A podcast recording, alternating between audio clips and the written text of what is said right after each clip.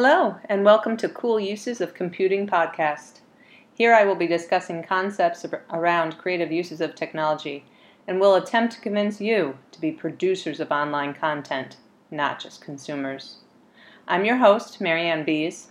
I come to you with decades of experience in educational technology. I began using technology maybe before you were even born. Now I am not only an instructional technology specialist, but also a middle school librarian.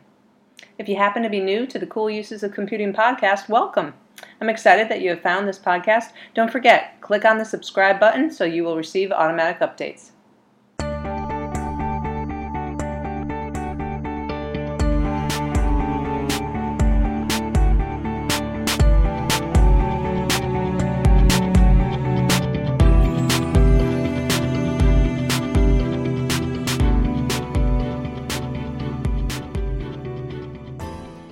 Have you ever wondered about how your favorite app works behind the scenes?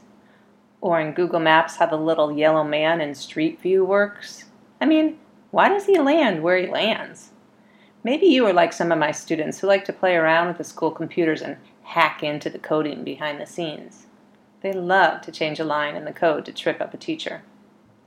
Well, if you've said yes to even one of these questions, then you may already know a little bit about our topic today. In this episode, we will be focusing on computational thinking. Compute what? Wow, that sounds kind of boring, Miss Bees, you may be thinking. Well, don't worry.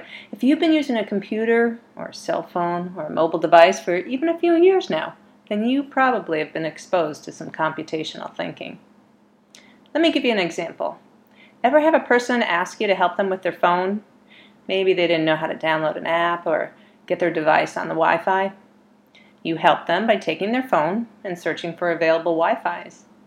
Then you entered the Wi-Fi password, opened up a browser, saw it was online, and boom!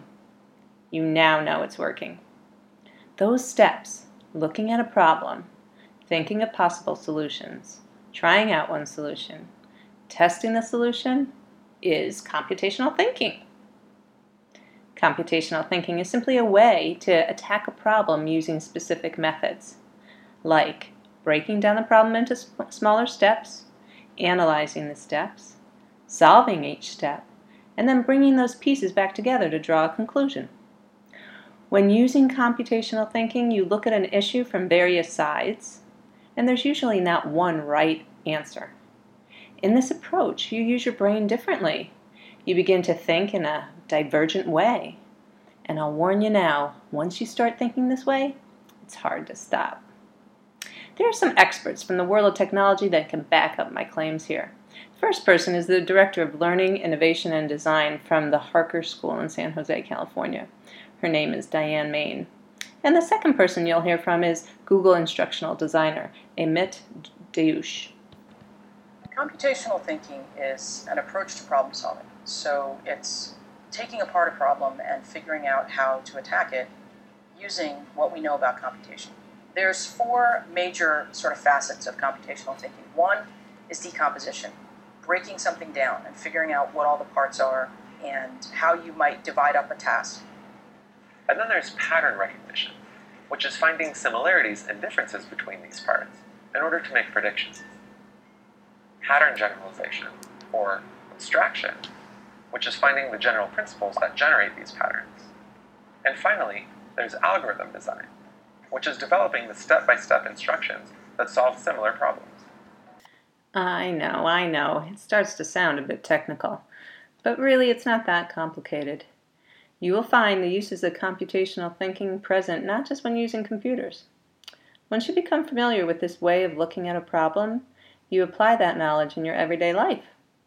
The upcoming videos and activities in today's lesson will show you the way. Stay tuned for new topics and cool uses of computing.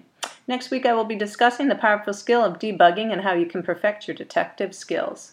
Until next time, this is Mary Ann Bees for Cool Uses of Computing.